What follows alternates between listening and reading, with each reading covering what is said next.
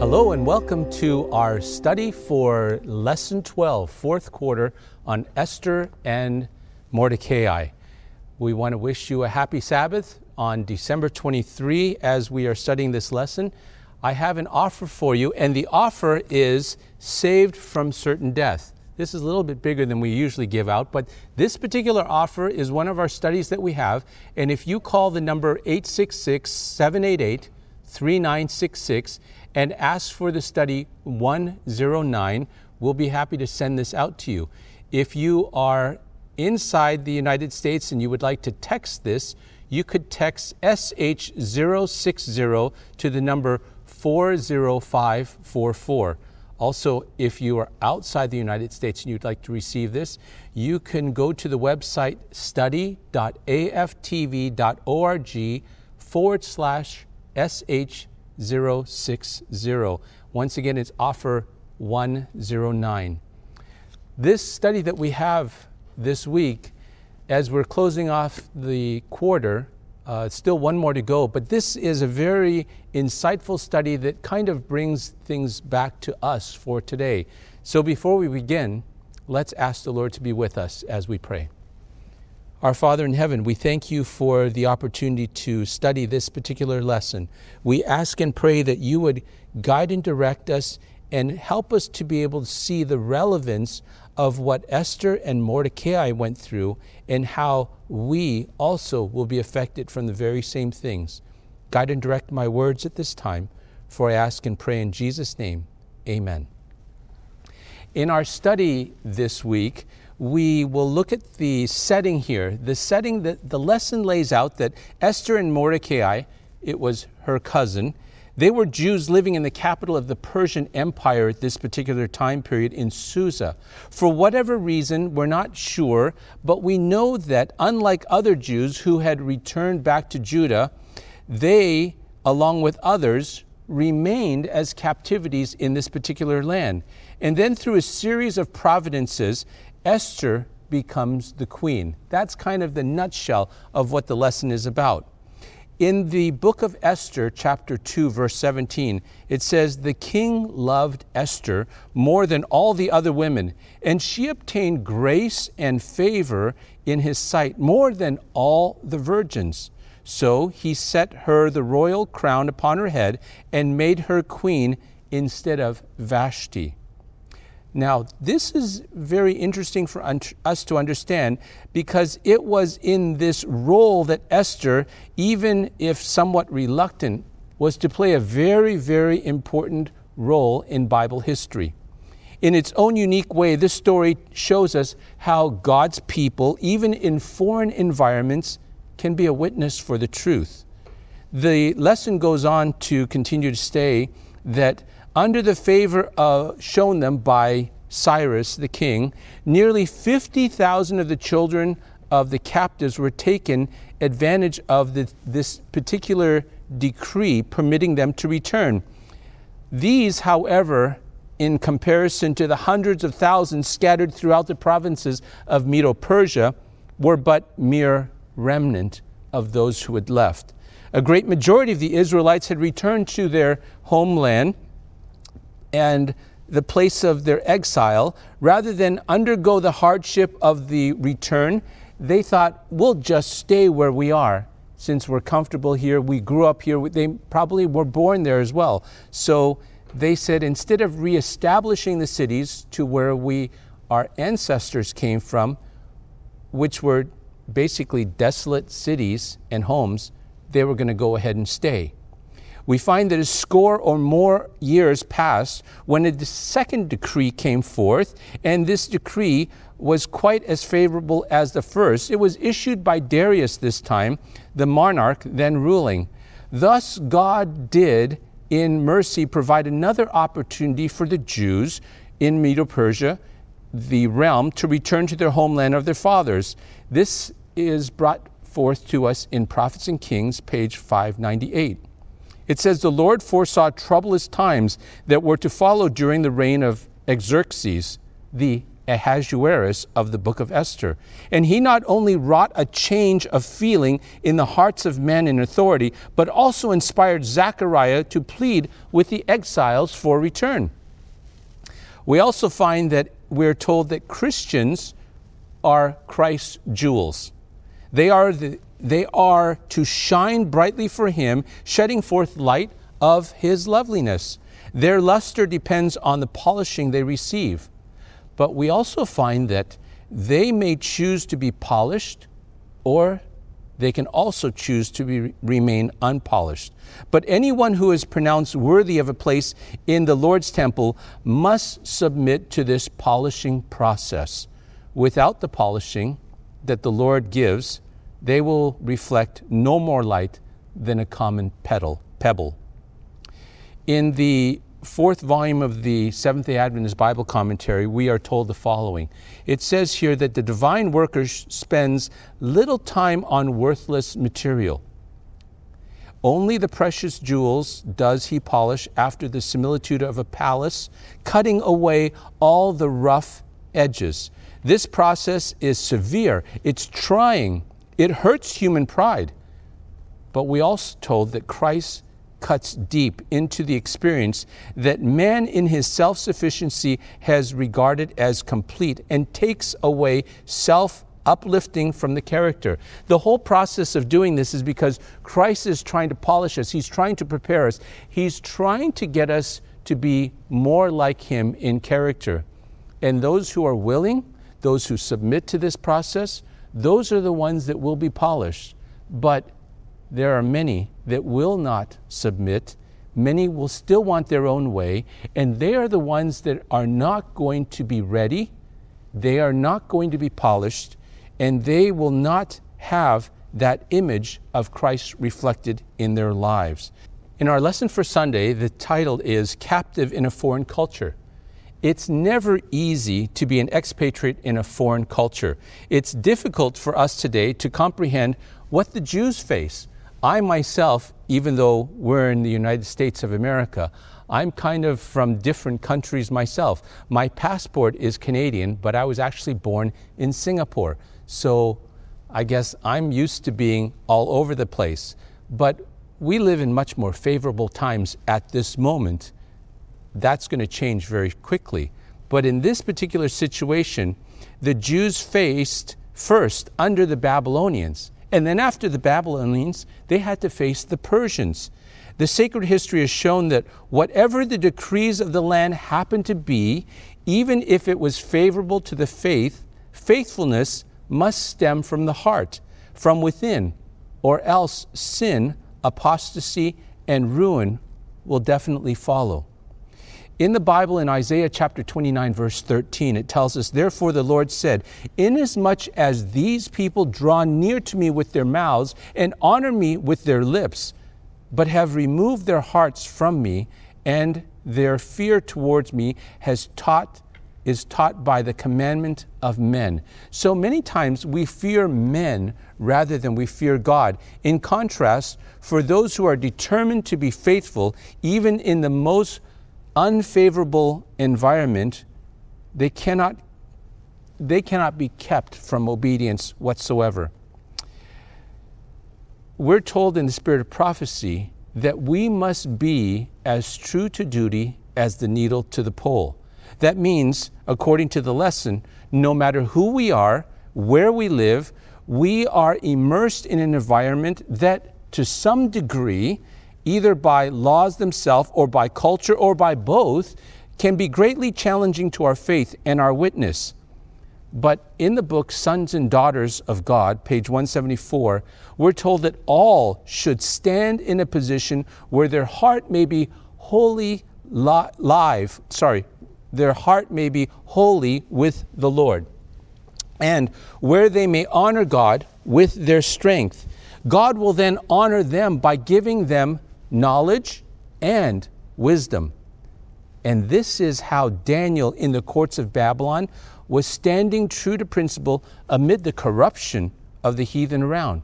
We find in Daniel chapter 1, verse 8, it said, Daniel purposed in his heart that he would not defile himself with the portion of the king's meats, nor with the wine which he drank.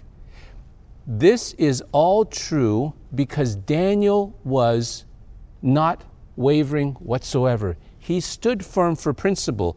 Daniel and his companions knew not what would be the result of their decision, and they knew not but that it would cost them possibly their lives. But regardless, they were determined to keep the straight path of straight temperance, even though they were in the courts of a very licentious Babylonian.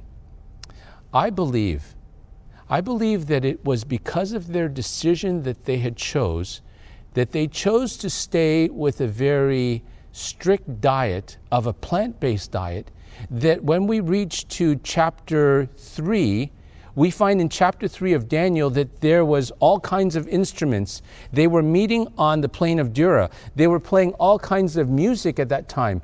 And the whole purpose of the music and the instruments was to induce people to bow down and worship the golden image.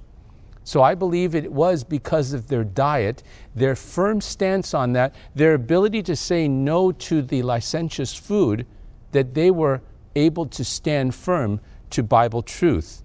We're told here that Christ told his disciples in the world that they would have tribulation. They would be brought before kings and rulers for his sake. All manner of evil should be spoken against them falsely, and those who destroy their lives would think they did service to God.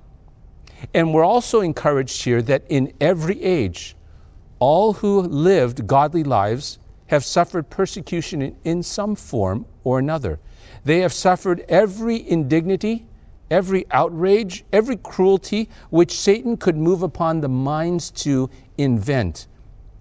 From the devotional book, My Life Today, we're told that the world is as much opposed to genuine religion. Basically, this is biblical truth. We find this rampant everywhere today. There is opposition to what the Bible says. There is opposition to biblical truths. What God calls right, wrong, good, and evil are the very same things we're to call right, wrong, good, and evil. In fact, there's no other really nice way to say it, but your opinion, in my opinion, really doesn't matter. It doesn't matter what you and I think. All that really matters is what God says, and whether we're going to be obedient to that or whether we're not going to be obedient to that. We find that the spirit of persecution will be aroused against the faithful ones who make no concessions to the world and will not be swayed by opinions or its favors or its opposition. We come now to Monday's lesson. In Monday, this particular title is called In a Foreign Court. The lesson brings out that eventually, after the fall of Babylon and the rise of Medo-Persia, many of the Jews had returned to their ancestral lands. But not all of them returned. Some remained there, and they were living there for generations or even more than that. And with this background in mind, we have but some of the context for the story of Esther. We find in those days, when King Ahasuerus sat on the throne of the kingdom, which was in Shushan, the citadel, here is where the biblical narrative unfolds of Esther, the Persian Empire, under this King Ahasuerus. In Esther chapter 2, verse 8, the Bible tells us, and so it was, when the king's command and decree was heard, and when many young women were gathered at Shushan, the citadel, under the custody of Haggai, that Esther was also taken to the king's palace, into the care of Haggai, the custodian of the women. Verse 9, now the young women pleased him, and she obtained his favor. Sorry, not the young women, but Esther, the young woman. And he readily gave beauty preparations for her, besides her allowance.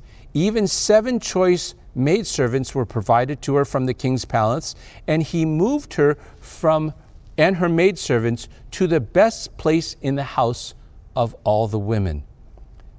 You see, Esther is a representation of the bride of Christ today, meaning that the church of Revelation chapter 12 can be seen in Esther. Notice in Revelation chapter 12, verse 1, it says, "Now a great sign appeared in heaven, a woman clothed with the sun, with the moon under her feet, and on her head there was a garland of 12 stars." So you have this very pure woman that is there. She's dressed in white, very, very pure. But on the other hand, the Bible tells us there is another woman, and this other woman is not quite like the woman in Revelation chapter 12. The other woman we find is in Revelation chapter 17, and this is what is said about her. "Then one of the seven angels who had the seven bowls came and talked with me, saying to me, 'Come, I'll show you the judgment of the great harlot who sits on many waters, with whom the kings of the earth committed fornication, and the inhabitants of the earth were made drunk with the wine of her fornication.' So he carried me away into the spirit, into the wilderness, where I saw a woman sitting on a scarlet beast, which was full of names of blasphemy, having 7 heads and 10 crowns." Verse 4, "The woman was arrayed in purple and scarlet," royalty, "and adorned with gold and precious stones and pearls, having in her hand a golden cup full of abominations and the filthiness of her fornication. And on her forehead a name was written there. And the name says, 'Mystery, Babylon the Great, the mother of harlots and of the abominations of the earth.' I saw the woman drunk with the blood of the saints and with the blood of the martyrs of Jesus. And when I saw her, I marveled with great amazement." In the book Conflict and Courage, page 243, we find occasions of indulgence such as are pictured in the first chapter of Esther do not glorify God. That was when they were having this whole party scene with King Ahasuerus, and they were drunk. They were very intoxicated. And we find the Lord accomplishes His will through men who nevertheless are misleading others. If God did not stretch forth His restraining hand, strange presentations would be seen, but God impresses human minds to accomplish His purpose, even if they are intoxicated. Even though the one used continues to follow the wrong practices, the Lord works out His plan through men who do not acknowledge His lesson of wisdom. In His hand is the heart of every earthly ruler, to turn whithersoever He will, as He turns the waters of the river. This is an interesting statement that we find in the 3rd volume of the Seventh-day Adventist Commentary. We read, "Through Esther, the queen, the Lord accomplished a mighty deliverance of His people. At the time when it seemed there that no power could save them, Esther and the woman associated with her, by fasting and prayer and prompt action, met the issue and brought salvation to their people." A study of women's work in connection with the cause of God in the Old Testament times will teach us lessons that will enable us to meet emergencies in the work that is going on even today. And we may even be brought into such critical, prominent places as were the people of God in the times of Esther, but often converted women can act an important part in more humble positions. In the 6th volume of the Testimonies to the Church, we read that those who keep in a prayerful frame of mind will be able to speak a word in season to those who are brought within the sphere of their influence. For God will give wisdom whereby they may serve the Lord Jesus. The Bible says, "When wisdom enters into thine heart, and knowledge is pleasant unto thy soul, discretion shall preserve thee, understanding shall keep thee." You will open your mouth with wisdom, and your tongue will be the law of kindness. Sometimes our mouths speak things a little too fast, it's sometimes always the best practice to just pause a little bit before you say something. As my father used to say, count to 10 before you say anything. In Tuesday's lessons, Tuesday's title says, "For such a time as this." We've heard this phrase. This is kind of what Esther is all about. They were living in this foreign land. Sooner or later, Mordecai and Esther, if they were to remain faithful to God, it might have run into trouble. This certainly became the case for Mordecai. You see, in chapter 3 of Esther, we learn that the king, Artaxerxes, honored Haman and gave him a very high position full of power. Everyone was told that they had to bow down to Haman, but what do we read about Mordecai? The Bible says in Esther chapter 3, verse 2, Mordecai would not kneel down nor honor him. Well, the Bible doesn't tell us exactly why Mordecai did not want to kneel down to this man, but we know why, because it's obvious. Mordecai was a Jew. He was not just a Jew. He was a very faithful Jew. And Mordecai was not willing to give homage to a descendant of Agag, an Amalekite, an enemy of his people since the Exodus. Mordecai was like, no way. I'm not going to bow down to this guy. How could a faithful Jew kneel down before an Amalekite? Or, for that matter, worship anyone but the Lord. In Esther chapter 3, verse 3, then the king's servant who were within the king's gate said to Mordecai, "Why do you transgress the king's command?" Though we don't know all the details, how he responded, the next verse says that Mordecai was told them that he was a Jew. Surely, in that response, Mordecai had an opportunity to explain that as a worshiper of God who created the heavens and the earth, he could not worship any sinful human being. No doubt, Mordecai was to some degree able to witness about his faith, a faith that he adhered to so strongly that it endangered not only himself, but also others as well. But what we find that's said about Mordecai, it says, from Daniel and his companions and Mordecai, a bright light shone amid the moral darkness of the kingly courts of Babylon.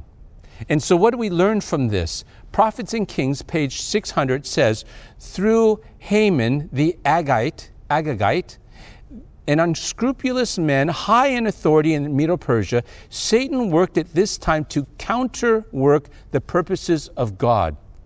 Haman cherished bitter malice against Mordecai, a Jew. Mordecai had done Haman no harm whatsoever, but had simply refused to show him worshipful reverence, scorned to lay hands on Mordecai alone.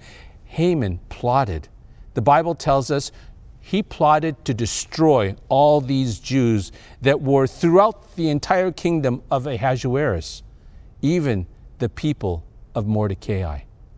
This is where Haman wanted to totally destroy all of them, berate them, just because of Mordecai's stance, that he was unwavering to bow down before Haman. Well, what we find here, it says that misled by false statements of Haman, Ahasuerus was induced to issue a decree providing for the massacre of all the Jews as a result. Scattered abroad and dispersed among the people in all the provinces of the Medo-Persia kingdom, a certain day was appointed on which the Jews were to be destroyed, and their property was to be confiscated as well. But here's what we find. Little did the king realize that the far-reaching results would have accompanied the complete carrying out of this decree. Satan himself, we're told, was the hidden instigator of the scheme to try to rid the earth of all those who had preserved a knowledge of the true God. Satan has not changed at all today. Satan is still out to destroy the people of God who keep the commandments of God and have the testimony of Jesus Christ. In Last Day Events, page 146, we're told that in cases where we are brought before kings, we are to give up our rights, unless it brings us in collision with God.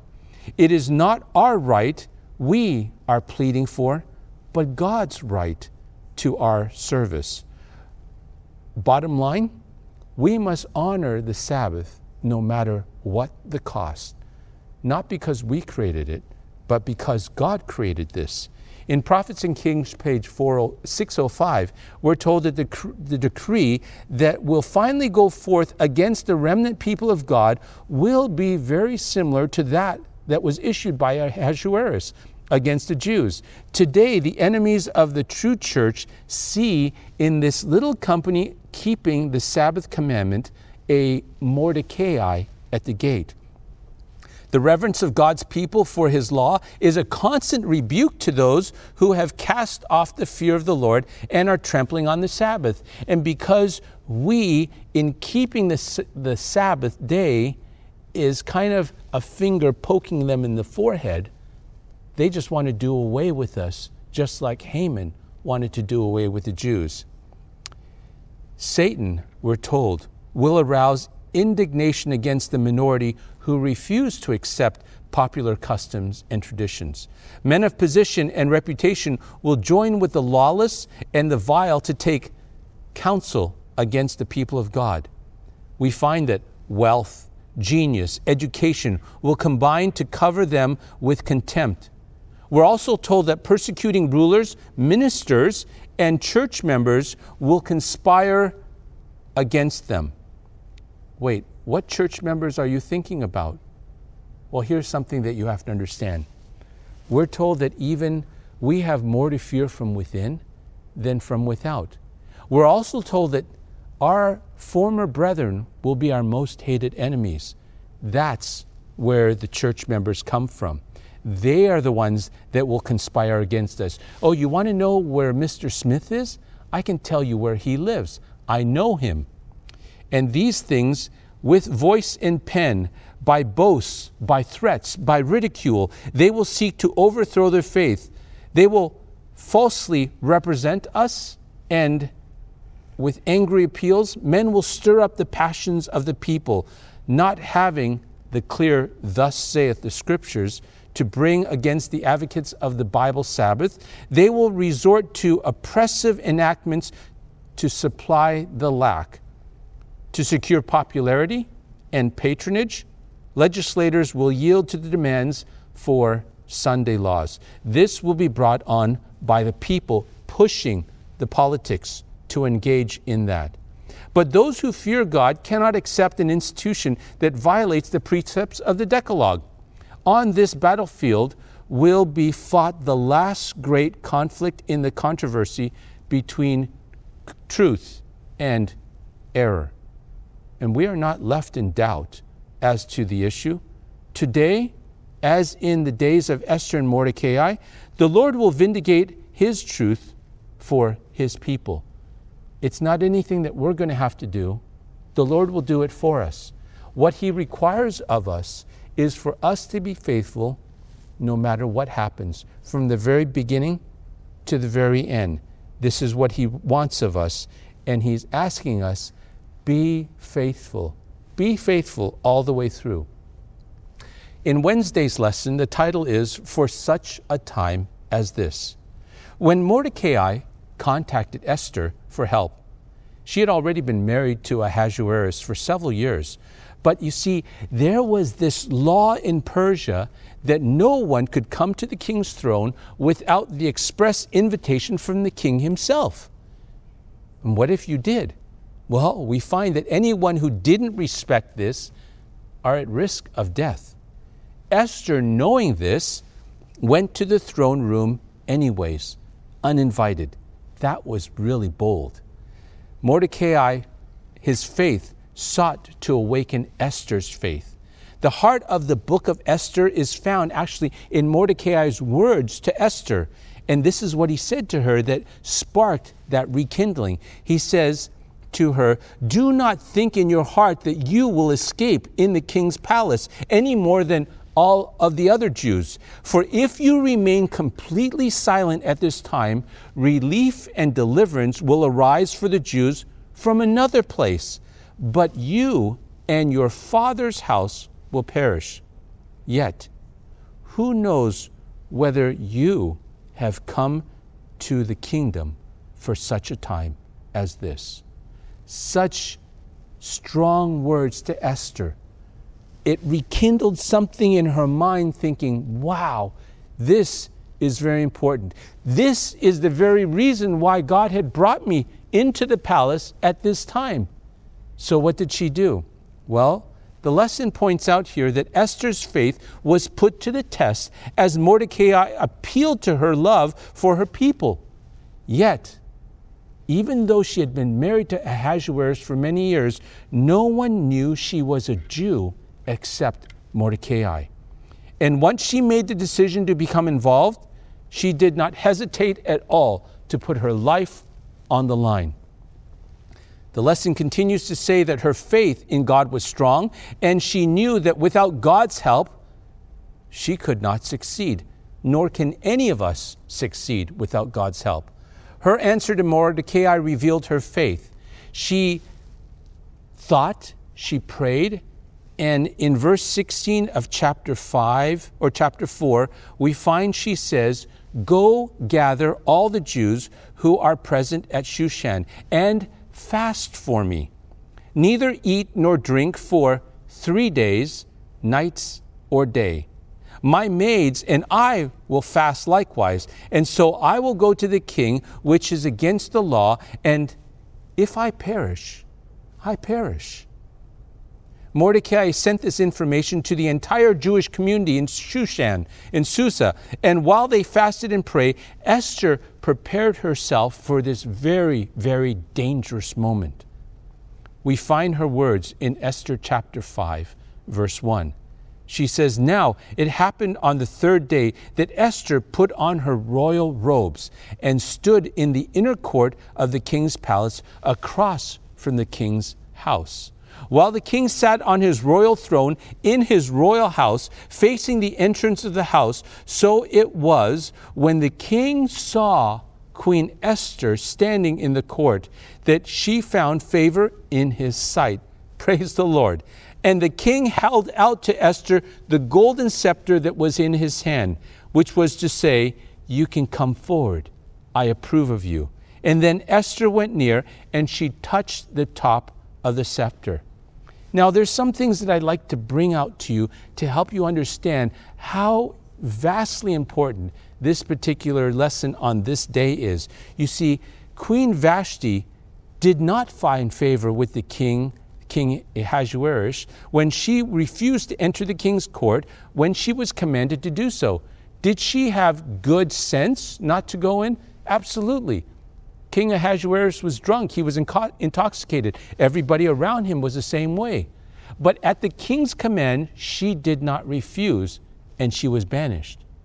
On the other side of that coin, all of a sudden you have Queen Esther, who fasted and prayed for 3 days, and then she entered the king's court unrequested, and she was granted an audience with King Ahasuerus.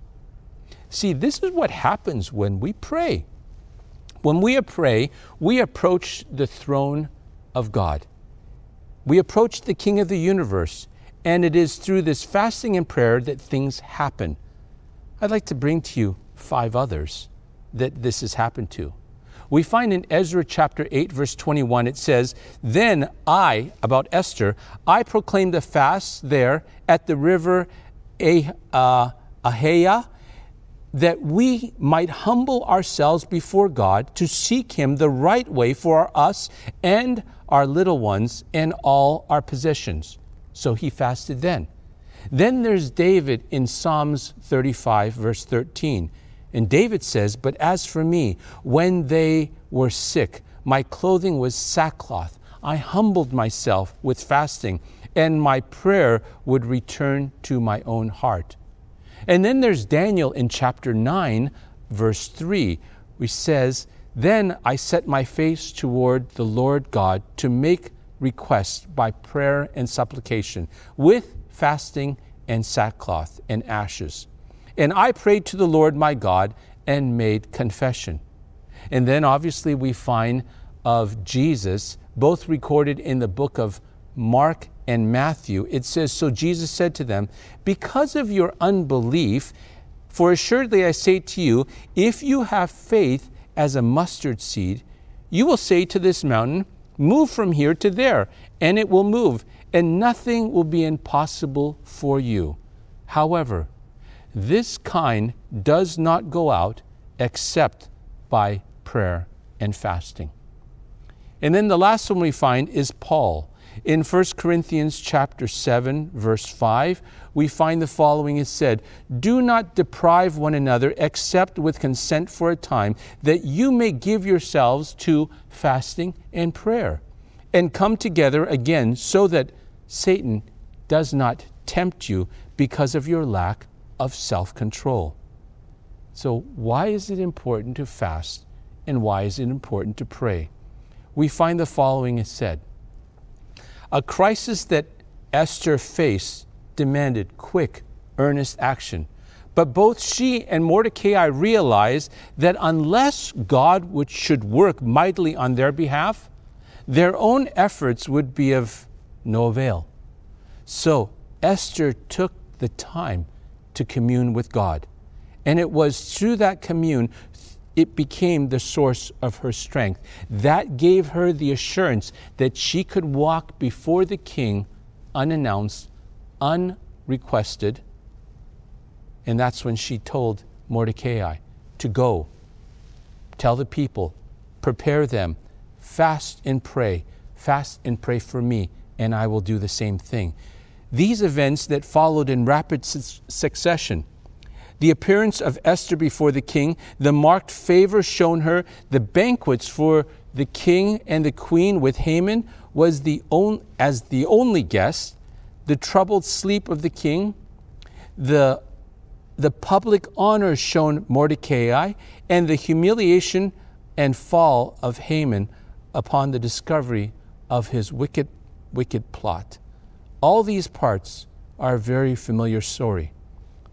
What we find is God wrought marvelously for his penitent people, and a counter decree was issued by the king, allowing them to fight for their own lives. So the Jews now could fight for their own lives. He could not change the law because the law of the Medes and the Persians was not changeable, but he could issue, as he did, another decree saying, okay, you can destroy them, but they can defend for themselves. And the decree allowing them to fight for their lives was rapidly communicated to every part of the realm and through mounted couriers, and those were hastened and pressed on by the king's command. So the king stepped up the pace to also protect and to save Esther and her people.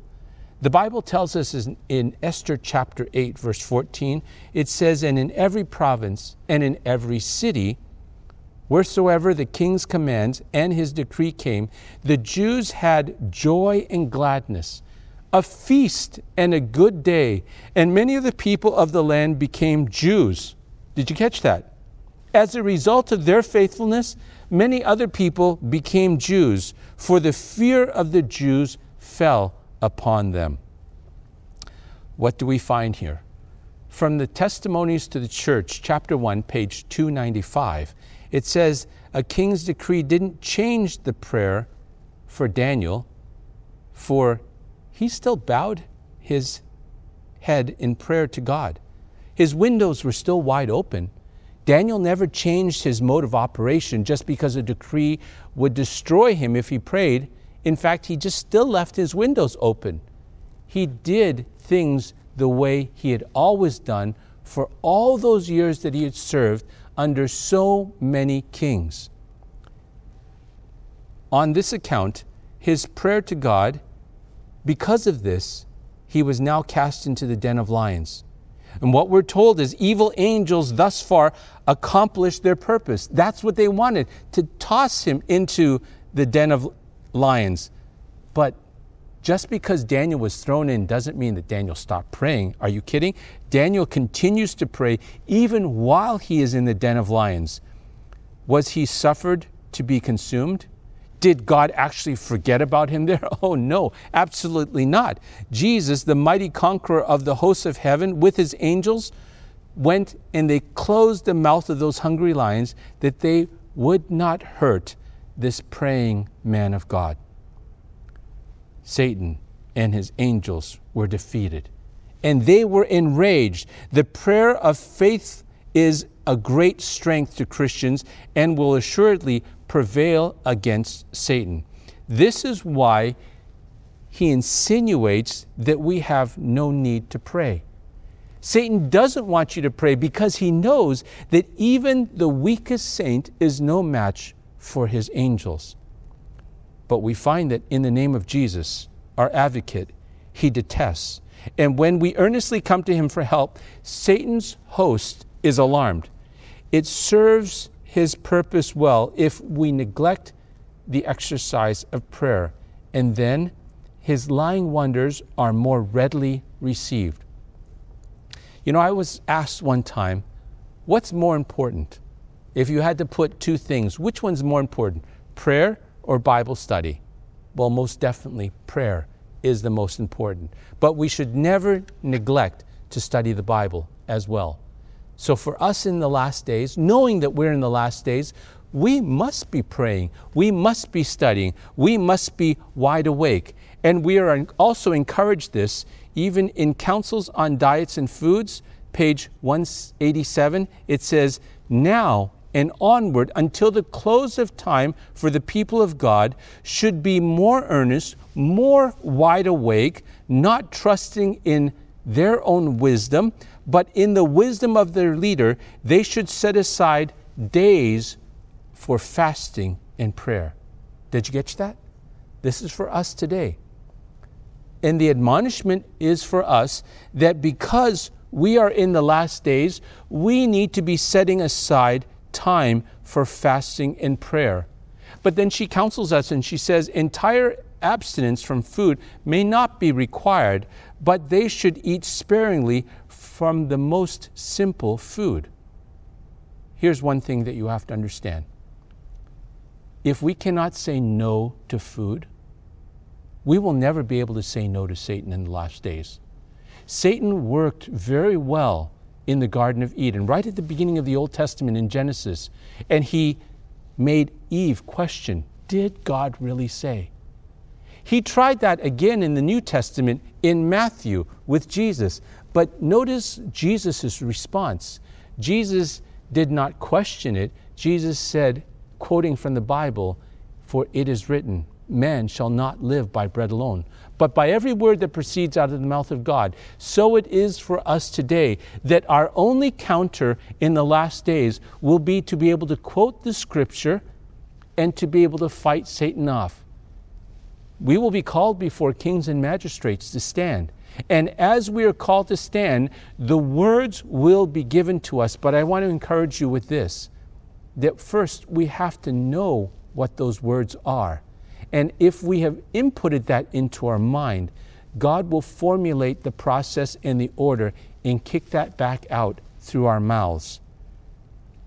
Thursday's lesson, we come to the miracle of Purim. Now, this miracle of Purim takes a very unusual form.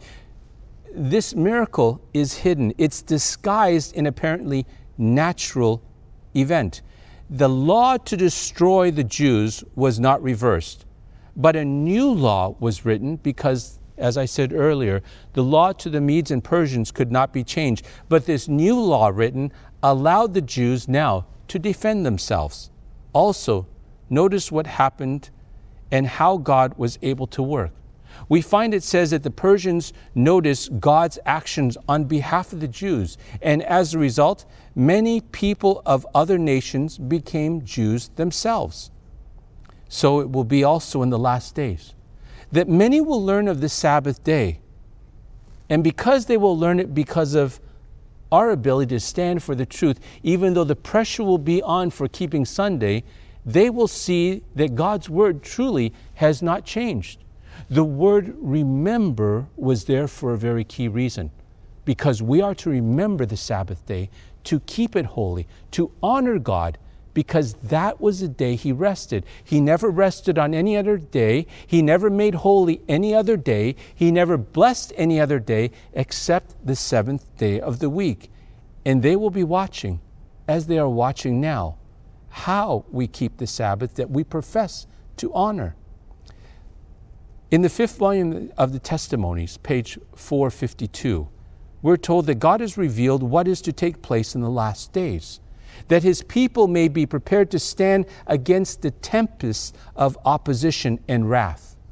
Those who have been warned of the events before them are not to sit in calm expectation of the coming storm, comforting themselves that the Lord will shelter his faithful ones in the time of trouble. We are to be as men waiting for the Lord, not in idle expectation, but in earnest work with unwavering faith. It is no time now to allow our minds to be engrossed with things of minor importance. And Satan has a way of pulling off little tangents so that we get distracted. We have lots of those within the church, and it's all these tangents that take us off of soul winning and off of evangelism. We're told that the Sunday movement is now making its way in darkness.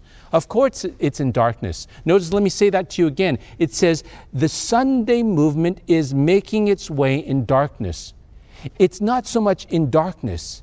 The Sunday movement is moving quickly along, but under the guise today of the two words, climate change. You will find that climate change is the hidden word for Sunday law that Satan's using. And climate change will automatically one of these days change to Sunday keeping. Leaders are concealing the true issue, and many who unite in the movement do not themselves see whither the undercurrent is tending. Its professions are mild and apparently Christian, but when it shall speak, it will reveal the spirit of the dragon. It is our duty to do all in our power to avert these threatening dangers. We should endeavor to disarm prejudice by placing ourselves in a proper light before the people. We should bring before them the real question at issue, thus interpose the most effectual protest against measures of strict to restrict liberty and conscience. We should search the scriptures and be able to give the reason for our faith. We've got to be able to testify. We've got to be able to share this. That says the prophet, the wicked shall do wickedly, and none of the wicked shall understand, but the wise shall understand. From the book Fundamentals of Christian Education, page 531, if ever there was a time in our history when we need to humble our individual souls before God, it is today. We need to come to God in faith in all that is promised in the Word, and then walk in all the light and power that God gives us. As we close off with Friday, further thoughts, I want to leave you with a few more quotes to solidify this message of Esther and Mordecai.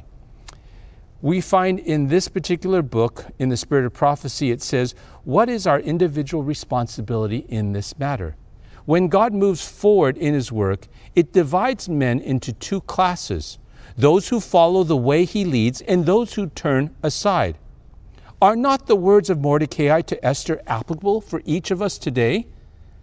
For if thou altogether holds thy peace for this, then shall we, the Jews, arise from another place, but then this is what we are living in this time of this world's history for such a time as this.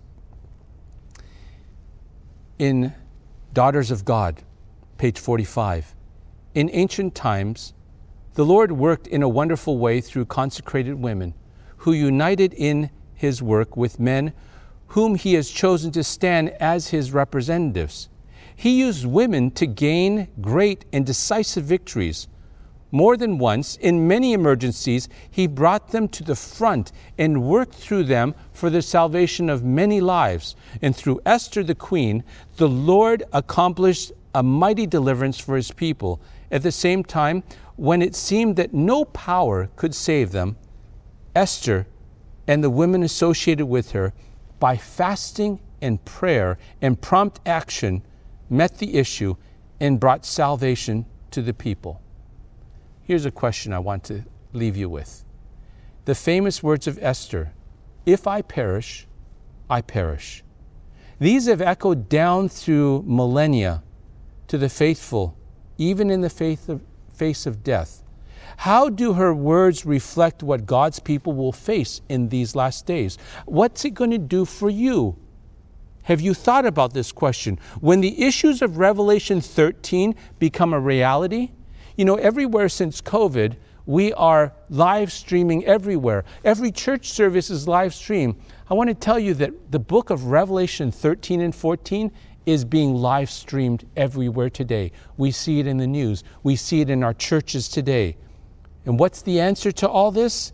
The answer is those who are living amid the perils of the last days, which are characterized by the masses turning from the truth of God to fables, will have close work to turn from the fables which are prepared for them on every hand, and they will have appetite to feast upon unpopular truths.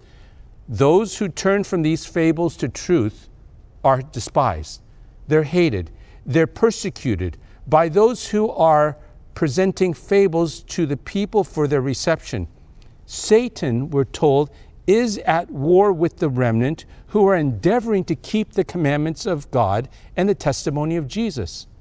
Evil angels are commissioned to employ men as their agents upon earth.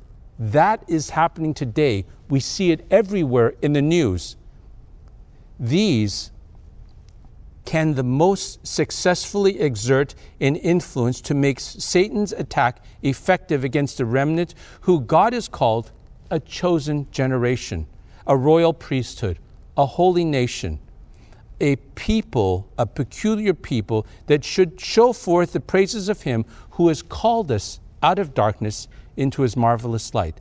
This is what Satan is determined to hinder. He will employ everyone who will engage in his service to hinder the chosen people of God from showing forth these praises of him who has called us. While Jesus is purifying his people unto himself, notice these words, Jesus is purifying his people. Now I know that there's many different thoughts along this. Realistically, there's two. There are people that will think in the Adventist church that when Jesus comes, he will change us from mortal to immortality. But I've got news for you. Everywhere that I read in the Bible and the Spirit of Prophecy tells us that there's going to be no change happening to those who are not submitting themselves to the workshop of the Holy Spirit right now. We are under his chisel, under his hammer, and he is working in us to do what we cannot do for ourselves. We're told that this work is to be accomplished for us. That what is this work? This is the work of perfecting character to represent us as sinless beings, as trophies to Christ. Satan is also trying to employ his forces, very much so, to hinder this work. He doesn't want this to happen at all. And he does not exert his power upon those who are all covered up with deceptions and walled in by fables and error. Oh no, he's not worried about them. They have already made their decision. But he is seeking those who are seeking for truth, that they may obtain it in love. They are the ones who will excite his malice and stir his fire.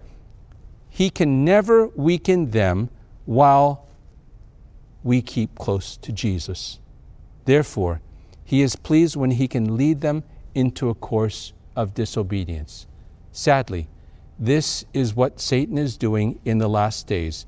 And he is certainly trying this very much so with us today. There is absolutely no time right now for the Seventh-day Adventist Church to be replacing the present truth with the pleasant truth. We already know that Jesus loves us. We already know that He died on the cross for us. We do need more faith, there's no doubt about that. But we need also the encouragement to trust in Him for everything that He's doing. I want to leave you with this thought. When the Israelites went through the wilderness, God took them away from the flesh pots of Egypt. He took them away from the Egyptians. He had to reteach them. He brought them into the wilderness so that they were eating a plant-based diet. Their dependence was fully on Jesus, on God. He kept their shoes. He kept their clothing going. This is the same for us today and for God's people in these last days. We are the last generation to walk this earth.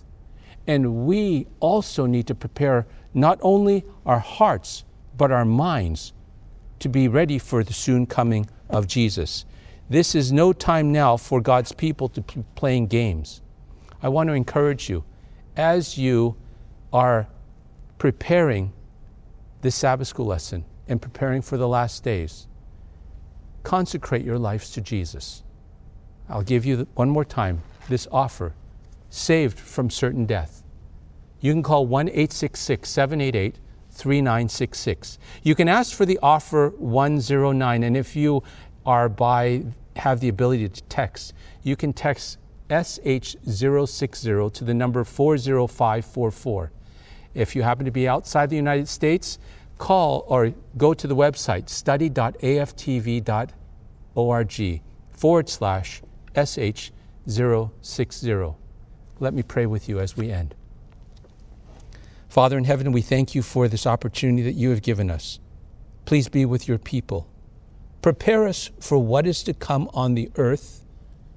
Prepare us to be able to meet you, that we may stand unmoved, that our feet may be solidly planted.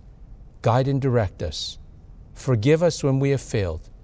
Continue to grow us and shape us and mold us to be your people is my prayer in Jesus' name. Amen. Don't forget to request today's life-changing free resource. Not only can you receive this free gift in the mail, you can download a digital copy straight to your computer or mobile device. To get your digital copy of today's free gift, simply text the keyword on your screen to 40544 or visit the web address shown on your screen. And be sure to select the digital download option on the request page. It's now easier than ever for you to study God's Word with amazing facts, wherever and whenever you want. And most important, to share it with others.